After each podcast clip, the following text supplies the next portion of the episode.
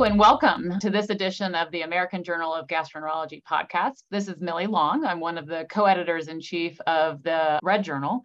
And today with me, I have Dr. Mike Wei, who is clinical instructor of medicine at Stanford. And we are highlighting his study, which I like to call the tiny polyp trial, which we're very excited about. So, Mike, welcome. We're thrilled to have you. Thank you so much for having me, Millie. Oh, this is great. This is one of my favorite studies, so I'm really excited to jump in. Give us a little history. So, tell us a little bit about your research question and why you wanted to do this particular study. Yeah, there are a couple of things that made me I just want to do the tiny polyp trial. And the tiny polyp trial started when I was a fellow. And so, as a fellow, you stumble between going through the forceps and the snare. And one of the questions that you always have is, does it really make a huge difference between using these two techniques? And so, the other big piece was the USMSTF in 2020 came out with their guidelines for how polyps should be removed and the surveillance of these polyps. And so one of the big pieces that I noticed was for subcentimeter polyps, the recommendation in order to reduce the risk of interval cancers, the recommendation was to remove all subcentimeter polyps as best as possible using cold snare. However, as I delved a little bit more into the evidence behind it, it became a little bit less clear whether there was a whole lot of evidence surrounding these very, very small polyps, specifically polyps that were less than or equal to three. And so because of that, we decided that maybe it was time for us to start a trial that looked specifically at polyps that were less than or equal to three, hence the tiny polyp trial. Well, that's and to start this endeavor as a fellow, this must have been a labor of love. How long did this trial take you? The trial from the concept to actually starting took a few months, three to six months or so. And so this was, we had this idea towards the end of my first year. And then in the beginning part of the second year, that's when we started the trial. And so this is a collaboration of the pathology team, the endoscopy team, and actually the nursing staff at the VA Palo Alto Veterans Affairs Hospital, Palo Alto.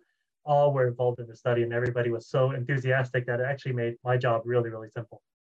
This is great. Well, and so now I know our listeners are, are waiting to hear. So tell us, what were the main results of your study?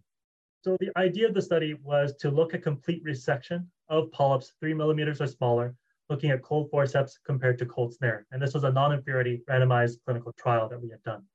And so the way in which we identified complete resection was after removing a polyp, endoscopically, then we did two additional cold forceps biopsies at the edge of the resection site. And the definition of resection was at these biopsy margins, complete resection is if there wasn't any abnormal mucosa in these biopsies. What we found is as we looked at about 280 polyps, 140 polyps in each arm of forceps versus cold snare, we found that the incomplete resection rate of these of cold snare and cold forceps was just 1.7% in both groups, which from our standpoint met the non-inferiority definition for us which suggested that there was no big difference between cold snare and cold forceps. So this is great and very, very clinically applicable. You know, one of the things you mentioned is that you used a non-inferiority design with this trial.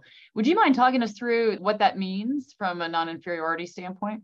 Yeah, so the idea behind a non-inferiority trial is when you are comparing two different groups where you think there isn't a huge difference, then a non-inferiority trial allows you to have a relatively smaller sample size for you to be able to demonstrate that there is no difference. And so the pieces of information that you need to figure out are one, your alpha, two, your power, and then your non-inferiority margin. And so there is a percent that you have to be able to determine that you want, that you think above that non-inferiority has been met.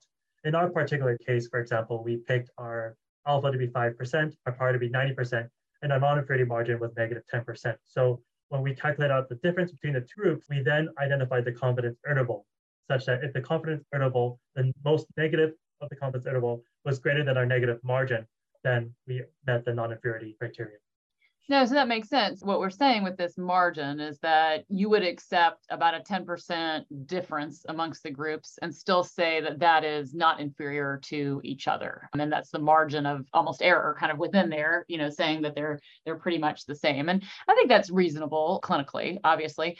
Now, in an ideal world, it would be even smaller, right? Like 5%, 2%, but obviously that would mean a much larger study. So I think within that margin, you all showed that these two modalities of polyp resection really have a similar recurrence rate.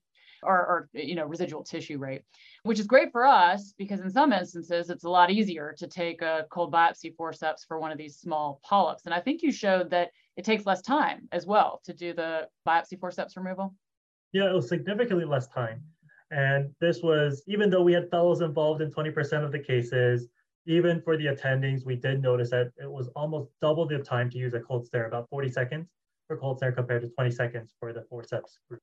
Great. Were there any areas where the cold biopsy forceps didn't do as well as the snare? Yeah, one big area that we noticed was the en-bloc resection versus piecemeal resection. So when you use a cold snare, because you're able to put the snare around the polyp and then get a nice margin, it's much less likely for you to have to do a piecemeal resection. And so in our case, our en-bloc resection rate was way over 90% for the cold snares, but for the cold forceps, I think about 15% of the time we had ended up having a piecemeal resection.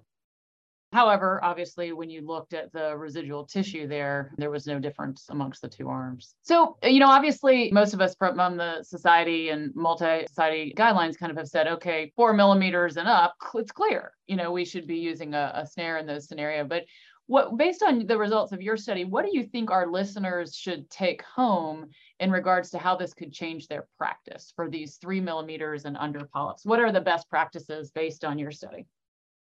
yeah, I think from our study, I think the argument that's being made is that we don't have to be concerned about whether we have to use the forceps or the snare to remove polyps that are three millimeters or smaller, and which allows a little bit more leeway for practitioners to be practical about what's going on in that particular scenario when they're scoping. I think whenever possible, cold snare is always great because you're able to get such a nice margin. However, in, in some cases, you're, for example, you're very looped and it's very hard to get to that location you're unable to turn it to six o'clock, and therefore it ends up being a lot easier to use forceps. So that's the case, go ahead, use the forceps. Don't worry about making sure you're using the snare in order to do this. Other scenarios in which this is helpful is if the forceps is already being used for other clinical indications, such as ruling out microscopic colitis or doing IBD surveillance, if you already have the forceps open for use, then if that saves you time during the procedure, by all means, go ahead and do it as well. No, that's a great point. These can help potentially with efficiency and while, while not sacrificing that quality. I have to admit, I've used this with some of my fellows when they're really struggling with that position of the snare and we've already had a forceps open and, you know, it's a one millimeter polyp I've said go for it with the with the cold forceps. We have data now that that's okay. So right. I think it really has helped from a clinical practice standpoint. And what an exciting project to complete during fellowship and come to fruition. And we're thrilled to have it in the in the pages of Red Journal. Uh, and congratulations, Dr. Wei is new faculty at at Stanford, and welcome. And we're excited to see more of your work in the future. Thank you so much.